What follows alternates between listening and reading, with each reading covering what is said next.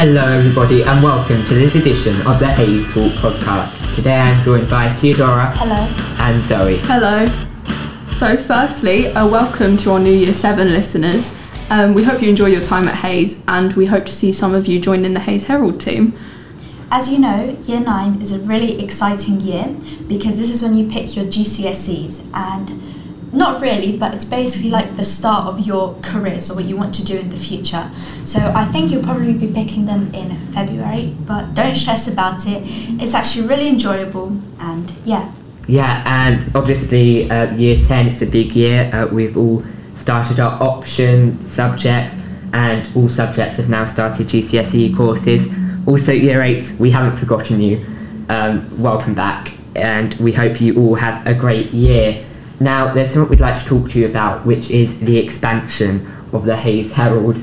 Now, uh, no, a lot of it isn't confirmed yet, and we're still in meetings with SL, various members of SLT but we're looking to expand um, the newsletter to many uh, things. So Theodora is going to talk to you a little bit about that.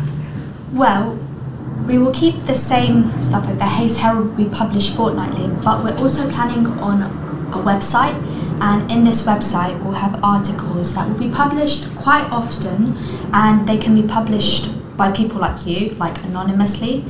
And there's something else.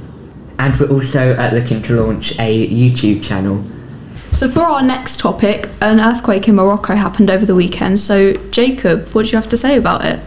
Yes, well, it was a really powerful earthquake uh, with a magnitude of 6.8, and uh, more than 2,000 people have sadly died because of this, uh, with about the same amount of that injured, and 1,400 of those injured are very serious injuries. Um, so, Theodora uh, is going to talk to you a little bit about what the king has had to say. Um, King Mohammed VI declared three days of national mourning and ordered shelter, food, and other help for survivors. This is because many people are spending a second night out in the open due to the magnitude of the quake being 6.8, and this was the one that hit Marrakesh and many towns on Friday night. Yeah, it, it's really, uh, really severe, and obviously one of the biggest earthquakes they've had since the 60s, I think, which that when they had an earthquake that killed 12,000 people. Um, aid has been offered to Morocco. Uh, Morocco has accepted it from some countries, but denied it from others, such as Germany, for political reasons. Also, um, in remote mountain areas, entire villages are reported to have been flattened, and as obviously it is, it's extremely devastating for all the families and children and like all the people living there. Yeah, I, was watching the news uh, just after it happened, and it was like it was like the parents desperately searching through the rubble. Yeah, try and find I saw that as well. It's just kind of heartbreaking to see Yeah. that. It almost feels like a repeat of the Turkey Syria earthquake. Yeah, yeah, exactly. Except obviously in Morocco, I was uh, watching the news and there was someone on there talking about how in Morocco the houses are made more out of like uh, brick, uh, whereas in Turkey there's more steel foundations. So it means Oh, it okay. just crumbles in on people, which means it's harder for people Yeah. to survive long term. Uh, Zoe, do you have anything else to add? Um, I just think this is a really terrible situation. Obviously, as Theodora said, it's a bit of a repeat, and obviously, it's just as devastating as the Turkey and Syria one. It's just upsetting to everyone's families. Yeah. Um, but let's hope for the best for the future, really. Um, some more facts about this earthquake and where the epicenter was. Um, it was in the high Atlas Mountains, which was 71 kilometers southwest of Marrakesh, which is a city with World Heritage status, which is popular with tourists. But tremors were also felt in the capital of Rabat, which is about 350 kilometers away, as well as Casablanca, Agadir, and Essaouira. I think I said that right. Yeah, uh, it's just we're seeing. I wouldn't say we're seeing them happen more often, but I think Yeah. it's just this year there seem to have been a few severe Yeah. ones, and Yeah. obviously scientists are working really hard to figure out whether it would be possible to predict when earthquakes would happen, because Mhm. obviously as we're going at the minute, um, we we we have no idea when they come. They just hit, and it causes so much devastation. It's different to like the tropical storm uh, we saw heading for Florida and the state of Georgia in the US over the summer, which was horrific and would have could have had the same effect if not worse. But obviously, we can predict the weather, and we can't yet predict what's happening beneath the Earth's surface. Um, some family members of people who have died, for example, Huda Utsa, Ut, Utasaf, has said that he, I have at least 10 members of my family who died. I can hardly believe it as I was with them no more than two days ago, which he told this to an AFP news agency. And that's just, that's crazy to think about it It's- because 10 family members, Could you imagine if That's that a was- lot. If that was one of us or one of you listening, and it was just ten people who you were closest to just died, Yeah. devastation you would feel.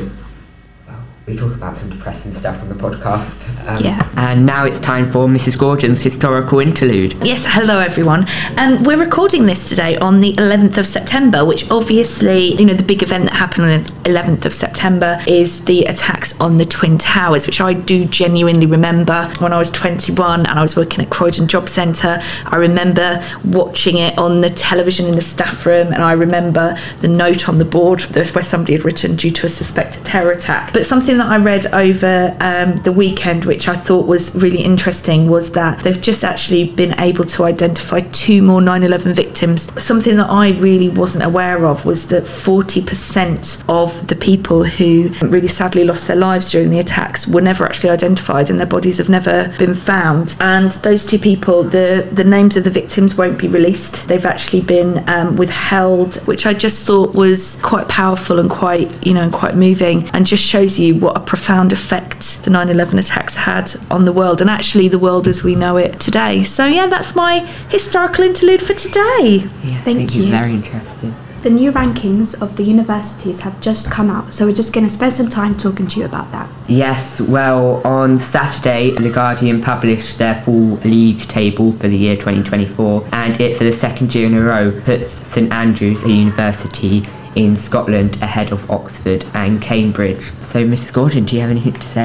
Well, these um, rankings are quite controversial, aren't they? Yeah, they are. because they are not it's the guardian's view isn't it traditional one is the times isn't it it's the great it's the good university guide and it's it's in coalition with the times and you can buy it as a book and you can it, it's published in the times every year but the guardian have kind of gone a bit rogue and they've completely changed the way that they work out the rankings so instead of it being based on university teaching and all that kind of thing it's based on like experiences of the students isn't it and Yeah. all those kind of stuff which means that some of the rankings might be very different to the good university guide one Yeah. Yeah. Yeah, I think the Daily Mail uh, published theirs earlier uh, this Yeah, weekend as well. They're not always been deemed to be the most accurate source, but I think they put LSE at number one. Who, the Daily Mail? Uh, yeah, the Daily They've got Imperial College. London. imperial college Imperial yeah College. There's all these, the little, uh, not the littler ones, but like the more independent and not that the Times isn't independent, but like the less mainstream um, sources often don't like always have the same ones at the top as the. Yeah, and it's really interesting because um, if you look at the Guardian league tables, they actually, if you look at what is known as the Russell Group of universities, do you, Yeah. are you so 24 universities, and they, do you know how they got their name, the Russell Group? No. They used to meet in a hotel off Russell Square. And that's basically why they've become known as the Russell Group. But a lot, if you look at a lot of these top rankings in the Guardian, a lot of them are not Russell Group universities anymore. Yeah. So I'm not saying that it's wrong or right or whatever, but a lot of people are actually talking about whether or not the Russell Group universities still hold The same way. the same weight. Um, because obviously, a lot of you guys will aspire to going to those Yeah. kind of Russell Group universities. Actually, if you look at this, Yeah, I guess after it's been, they've been around for years and years, like if they're the same members, there's going to be variation over time, and gradually standards slipping of some and other non-Russell Group universities coming up. Also, just on the Guardian, because they break down each individual category. Uh, Oxford and Cambridge are still um, rated higher for career prospects, which kind of just shows the uh, weight. Just saying you've been to Oxbridge has. Yeah, totally, totally. But also, I suppose it's about if you look at some of these, it's about value for money, isn't it? Yeah. Yeah. and it's about kind of, say, for example, I don't know, what's number four? Uh, number four is LSE. LSE, that is a Russell group, isn't it? But Yeah. for example, if you look at Lancaster or Aberdeen, Strathclyde, which is number 16, Strathclyde is not a Russell Group university. Yeah. Actually, are you going to pay all that money? Yeah. If you look at that, where do you want that money to go to? Because going to university today is phenomenally expensive hmm. and actually so expensive it will prohibit some students from trying to go. Yeah, and more than ever, there's a debate whether it is actually worth going to university just because of the sheer cost of the fees, and whether people should more and more look into pursue non-university um, career choices. as a sixth form tutor, and I've been si- I've been a tutor of the sixth form for donkey's years, and last year was the first year that I saw more of my tutor group enter graduate apprenticeships than I did not grad sorry degree based apprenticeships where you get a degree at the end of it, then go to traditional university. Yeah. Uh, does it put you guys off? Does the cost make you think, oh,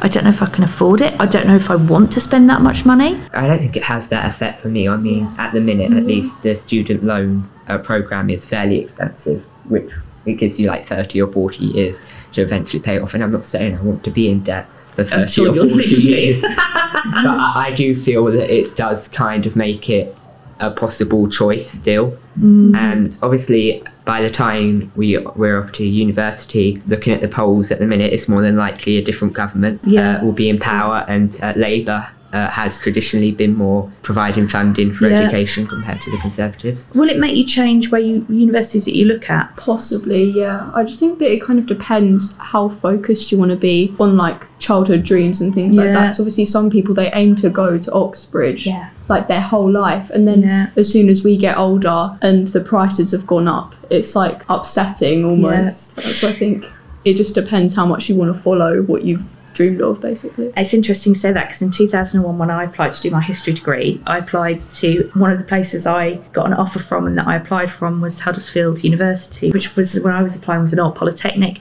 really wasn't seen as being a particularly good university. But if you look at the good university league table for history, they've come out. I think it was 10th. It's something Yeah. re- they're they're really really high in the rankings. So it just makes you think, doesn't it? A university that tr- was seen as being a sort of an old polytechnic maybe not one that you wanted to aspire to go to, actually has some phenomenal teaching going on. So yeah. Yeah, Yeah. definitely. And we are now very lucky to be joined by Mrs. Duggan. So, Theodora is going to start by asking you a couple of questions.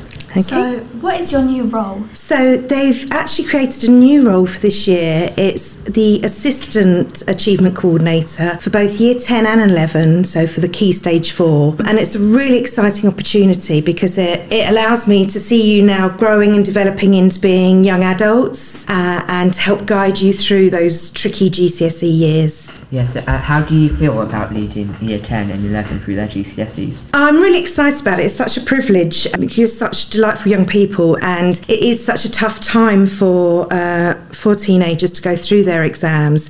Such a lot of pressure in so many different ways. Obviously, you've got all of your academic pressure, but then you've got social pressures as well. And it's really important that you've got people that you feel safe with and that you feel you can turn to when you need that help. And hopefully, I'm that person for you. Um, what made you decide to step up to your new role? Okay, so um, I've been ahead of year uh, in two of my other schools and ahead of house um, or tie, blue tie, as they called it, uh, at my last school. And so it's something I've always done. I've always really enjoyed the pastoral side of teaching, although I have a big passion for drama, obviously. Um, I really enjoy this side where you can help people grow and develop and just sort of really get to know them as individuals. Yeah, I think that's why. What do you think the biggest challenge is that year 10 or year 11 will face? I think for a lot of you, it's going to be the pressure that you put on yourselves. The GCSEs seem so daunting and there's so much to do, uh, and it can be really frightening. And I think the important thing is that you learn um, that it's sort of dealing with it day by day and not trying to think right ahead now straight away to next year when you're opening your exam results. Mm-hmm. It's taking it step by step, building up, and just do what you can when you can and not just be terrified by it. Just try and give yourself a bit of peace and quiet. I spoke to a year 11 on the very first day of term and I said, Have you got any homework? She said, No, so I'm going to go home and start revising. And I said to her, You just need to relax, have a little bit of quiet time to yourself. You don't need to pressure yourself myself quite so badly. Yeah, that does sound like a lot of us. um, so, how are you planning to support year 10 and 11? Um, I think one of the key things is having an open door um, so that you know that you can always come to uh, me or Mr. Brockman or Mr. Steele when you need us. Um, just knowing that we're always there and we will always find time for you. Even if we can't do it right there at that moment, uh, we will find time for you. You are our priority and we will do everything that we can to help and support you all. Um, on to drama. What makes you love drama? Drama is so exciting. Um, I think for a lot of students, it's because it's so different. You're not sat at a desk, you're not having to sit and write, and you have a chance to sort of express your emotions. One of the big things for me is that I'm dyslexic and I had a very tough time at junior school. Um, people didn't diagnose it as readily back in those days, and I was told a lot that I was stupid and I had to stay in at my lunch times and practice spellings and and then I found I went to a drama club outside of school and I suddenly found something that I could do and people were praising me for. And I said this is amazing. This is something I can I can achieve in. And ever since then I've loved it and I want to facilitate other students to have that experience where they can achieve something and, and feel that they're worthwhile even if they can't spell. This is a bit random, but how many years have you been teaching? I've been teaching for 26 years. Yeah, you're supposed to say you don't look that old, miss, then. You don't. yeah, 26 years. A bit of a random question that we've been asking everyone we're interviewing is what Harry Potter house are you in? I am absolutely 100% a Hufflepuff. We all said We that. guessed that. Yeah, without question. It's one of the first teachers that hasn't said Gryffindor. and if they haven't done it, everyone just goes straight for Gryffindor. Do they? Yeah. Perfect. Thank you so much for coming on. You're Thank welcome. you. Thanks for having me. Okay, so something that I'm very uh, excited and interested in that's going to be happening over the next several years, admittedly, but I can start looking forward to it now, is the Harry Potter TV show that they're making, which is scheduled for a 2025 or 2026 release date, and I am so excited. We've got several Potterheads around this table, and I I can't wait um, for the series to come out. So Zoe, Um, we're hoping to see the return of some of the actors from the eight movies of Harry Potter. yeah, it is. Um, so we could see the return of Tom Felton as Lucius Malfoy, and we are hoping to see some of the other actors, like maybe Daniel Radcliffe playing as James in flashbacks, and anyone else that could play a part. Um, I think that because it's going to be a series, they'll probably get into more detail. Well, hopefully, because in the movie there were some parts missed out, like some characters, like Peeves. yeah, the ghost, and um, was it also um, the elves, Hermione? Uh, Yeah, the, yeah. There's one scene. elf-free, Yeah, um, yeah, yeah. A program, and that's never uh, mentioned in. Yep. Uh, yeah. Yeah. So, um, in other interesting and exciting news, Theodore is going to talk to you about uh, Ethiopia and what's uh, been going on there lately. So you may remember in our end of year geography test, we had to answer like an eight marker on like the Nile and between Egypt, Sudan, Egypt and Sudan, and like what each thinks about the Nile. So basically, this happened like Monday morning, and Egypt gets angry at Ethiopia because um, Ethiopia fills the Nile reservoir. So basically, Egypt has voiced their anger after they found out that Ethiopia had filled the reservoir at the extremely controversial hydroelectric dam on the Blue Nile. The reason Egypt is so like angry, you could say, is because the Nile is one of their main water sources and the Nile is obviously really important in all these countries, but also Sudan also relies on the Nile. However, this hydroelectric like reservoir dam basically is really good for Ethiopia as it generates a lot of their electricity, which is really important for them because here it says that almost currently half of the 127 million of the population lack electricity. So this would really help them. But then it also affect the other countries. So yeah, that's basically what's going on.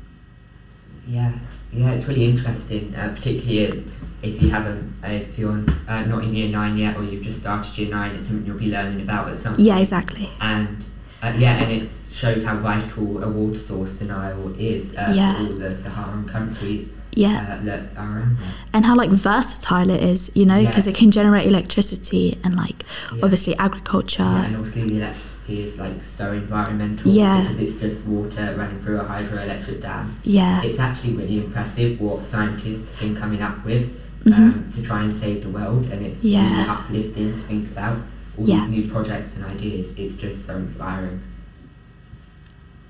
So talking about the environment, uh, over the summer, uh, which is the ultra low emission zone, was expanded uh, by London Mayor. So Theodora, do you have anything to say about that? So, this basically aims to improve air quality in London by charging heavy polluting smaller vehicles to drive on its roads. And London Mayor Sadiq Khan has expanded the area, citing more Londoners dying prematurely of lung condition and at risk of developing dementia. I actually didn't know that. Yeah, so it has been really controversial. There have been protests. It's What it's, has been controversial? Like, uh, uh, bringing out ULEZ because Oh. uh, obviously they're charging people who have cars. So basically, Oh, yeah, my dad was telling me about this. Before, a diesel car before 2016, you pay twelve pound fifty a day to drive it now, Aren't like there just drive it in London just or to drive Yeah. it anywhere in London. Aren't there like Oh. specific like cameras and things like that, Yeah. like around? Because you see signs around on roads and things. Because I was driving home from somewhere the other day and I saw like a ULEZ sign. Yeah. Because I think they have cameras surrounding different Yeah, areas they're, now. They're gradually putting cameras up everywhere because at the Wow. minute, because uh, my nan's car actually isn't compliant with ULEZ, so she's kind of gone figured out how she can drive everywhere through the country lanes where there are no cameras. Um, and there's been a big thing with the cameras actually because people have been knocking them off and destroying them. Like hundreds, I Oh think no. it, I think more than a thousand cameras have just been destroyed because Wow. it was just people Yeah. are so angry at having to pay this money. But if It's- it was help yeah. the environment and help air pollution, then Yeah, for real. it, it, it seems like the concept at least is a very good idea. Yeah, I think it might take some more time to like make everybody happy and figure out how to work this. But I don't know. But I feel like people are slowly changing their cars to like electric cars or like half and half. But is it mm. by 2030 the legislation says that you're not allowed to buy a new petrol or diesel car, it will have to be fully electric. Wow, that's good. is really good, but I think it's either Denmark or Norway. I think it's Norway, where mo- I think it's more than seventy percent of their cars are electrical ready, and theirs is by twenty twenty five. That's amazing then. I know, and it's just it's been so much hope that we can actually save the world because Yeah. the way a lot of countries are heading, it's not going to be that way. And Mm. obviously, uh, with other countries just like starting to uh, like uh, develop, um, that obviously requires a lot of energy and.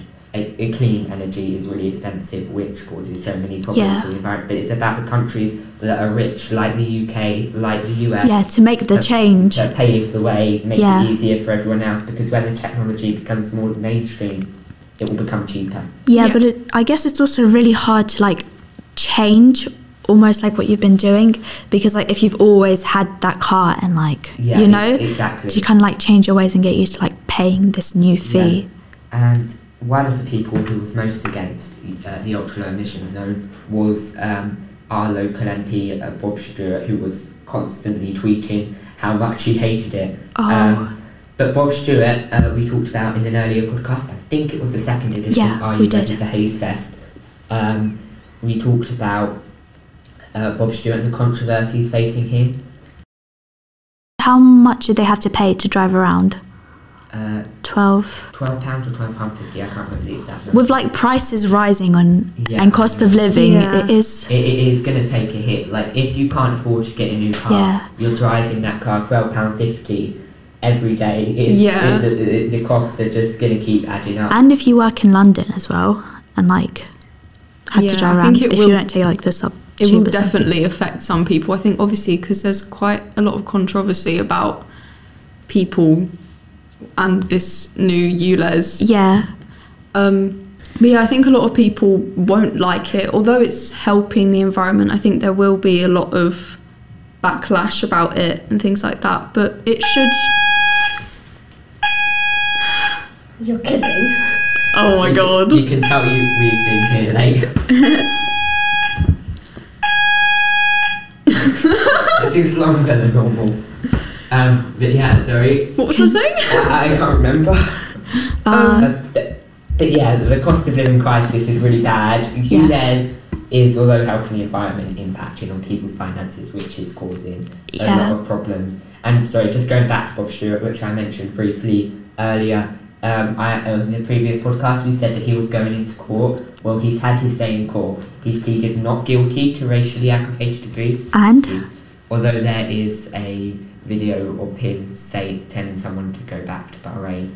oh, Um, but obviously, you can plead how you feel, and uh, it will be up to the jury and the judge to decide whether he is innocent or guilty, not for us to make a comment. And the court day is, I forgot to write it down, it's November. I couldn't tell you the exact date. It's happening in November. There's going to be one court date. They're going to make a decision, and if ultimately they find him guilty, he will most likely be forced to leave Parliament, which will trigger a local election here, in which it would be anyone's game. I think it would be a very tight race between the three main parties for who would win, and obviously it'd be really damning for uh, Rishi Sunak to lose another seat when they've already lost so many by-elections and there Yeah. are more coming up. It just shows that no one has any. that- Sorry, an awful lot of people have no confidence in the government at the minute, and that's why if you look at the polls, Labour, a lot of polls are predicting more than 450 out of 650 seats. Uh, you need 350 for a majority. Tories currently have more than 350 seats, and you'd be looking at. Um, you, Tories currently have uh, more than 350 seats, and a lot of polls are saying that they're going to get less than 50 at the next election, which just shows that people are yeah. done with them, really. Uh, so I think that's it for that topic. Yep. So we're now joined by our uh, book reviewer Emma because we're going to be talking about the books we all read over the summer. Yay. So Theodora, starting with you, uh, what was the favourite book you read this Um, summer? In fact, I read quite a lot of fantasy books. I was in my fantasy mood this summer, but I think one of my favourite ones was a trilogy and it was called The Prison Healer.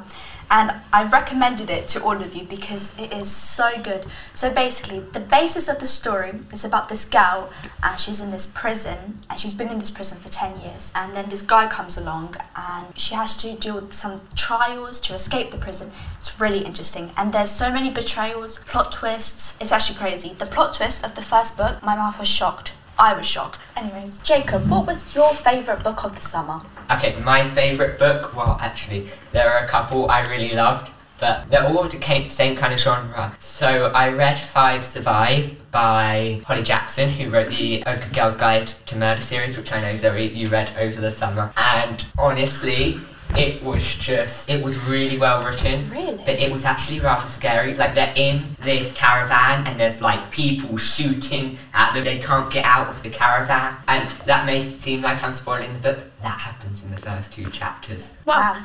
And I also loved reading You'll Be the Death of Me by Karen McManus, which was the same person who wrote One of Us is Lying. And it's the same kind of mystery genre, but it was just amazing. And Yeah. yeah. And yeah, so Emma, So I read, I think one of the best things I read over the summer was The Hunger Games because I've been meaning to read them for, um, and I finally read them Good. Are they this worth summer. it? 'Cause They I are haven't so worth it. Read them. They're Okay. so good. You need to read the prequel, it's so good. I will read the prequel. And then I also reread a book called Forging Silver into Stars, which was my favourite book of the summer. It was amazing. And it is the fourth book in the series, the Cursebreaker series, which, I read myself, I read one of those. yes, you did, finally. Which is what we're going to be talking about today, I think. Yeah, so uh, going on to the Curse, uh, a Curse So Dark and Lonely, which is part of the Curse Breaker series. I read that at the beginning of the summer, and I know Emma has read all of them.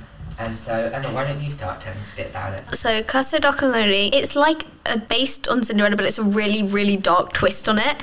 And it's amazing. But, like, don't let that put you off because it's really good. It, it's the basis of Cinderella. I hadn't caught. It is, but it's not Cinderella because it's not a, like a damsel in distress situation. Yeah. It's like it's got the basis where she has to break a curse so that he doesn't turn into a monster. Oh, yeah. But it's it's not she's not a damsel in distress. Yeah, Um, Theodora. what genre is it? It's Fantasy, I guess. fantasy, I guess. Yeah. Kind of it. Yeah, and I read the first chapter of the first book like six weeks ago, Oh. and I know it, it's gonna get better, but I read it and it's from a different person's perspective. Read it. I know, but it's from a different person's perspective. really and I was annoying when it's so, like and that. you know when you're so invested Yeah, in the characters real. for the uh, Yeah. previous I'm telling you, you like it's love so their good. backstory Yeah, and, and- everything, and you're And of even if they're still in it, it's like you don't want it to change Exactly. perspective, and it kind of puts you off a bit. Yeah. It might, but as you go in, you see that like it does add to the backstory of that character. But also, I have a basic underlining of, underline of the plot, plot, and from what you've said and from what I've read, and it's not the plot I want. So Oh, I'm sorry, it's not the plot you want. It's amazing. And then the second and third book kind of like they follow each other like very closely. Um, and I really, it's like got a lot of plot twists in it, which is like one of my favorite things in books.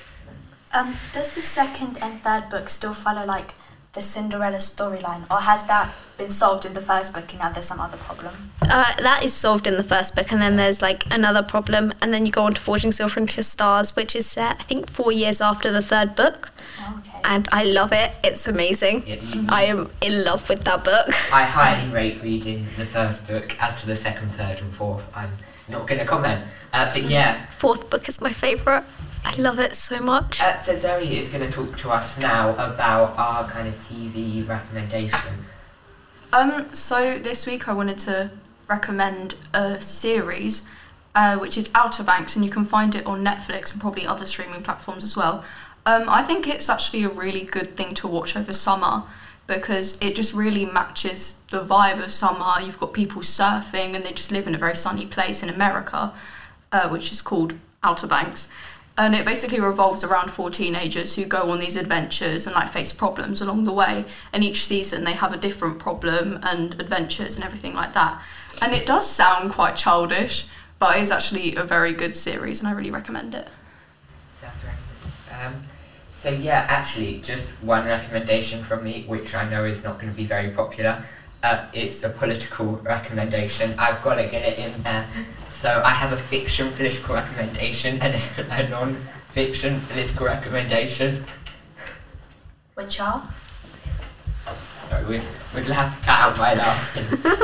so, on Netflix, Designated Survivor is amazing. I have watched it six, seven, eight times. I don't know. I strongly recommend if you have any kind of incline towards society and politics. It's based in America and it's the president, all the, the senators, all the Congress people die in an explosion. Oh, okay. Um, and the designated survivor, which actually I have found really interesting, we do have in the UK, can't remember who it is, it used to be Dominic Raab, but obviously he's no longer in cabinet, is a cabinet minister who comes up and takes control and becomes president, and it's all about them rebuilding the political system.